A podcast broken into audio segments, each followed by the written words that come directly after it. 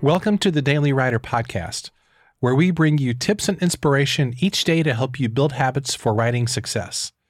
For more resources, including your free Daily Writer Starter Kit, visit dailywriterlife.com.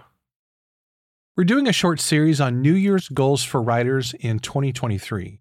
And over the last couple of days, we've talked about writing a book and joining a writing group this year. And today I want to give you a third challenge, and this challenge is on a topic that makes some writers kind of uncomfortable. And that topic is making money. Now, why do I say that this makes some writers uncomfortable? The reason is because a lot of writers are only concerned with the creative side of writing. They would rather hole up in their office, work on their books, and never think about the marketing or the business side of what they do. So, if that describes you, I want you to consider these questions. What if you could make a part time or a full time living as a writer? How would that change your life? What if you had more income to attend conferences, take courses, or join a mastermind on writing? What if your income was at a level where you could be more generous to causes you care about? Then the final question what would it feel like to have regular money coming in from your writing based business? Income from things like book royalties, courses, a membership, client work, or more.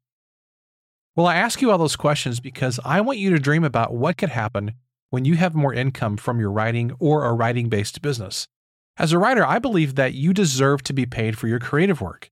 So if this topic interests you, I want to encourage you to go back and check out the podcast series that I did over the last couple of months on making money as a writer. That was, I believe, a 10 part series. So there's a lot of really good content there. Although those episodes are pretty short, that's, it was a great series that's going to get you started.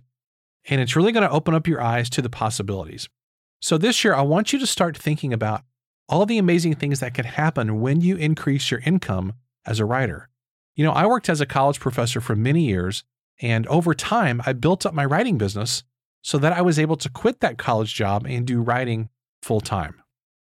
And I believe that if it happened for me, that it can happen for you too if you get motivated and focused. Here's today's challenge write down three things you would do with extra money that you could make from writing this year. Thanks for listening, and I'll see you tomorrow.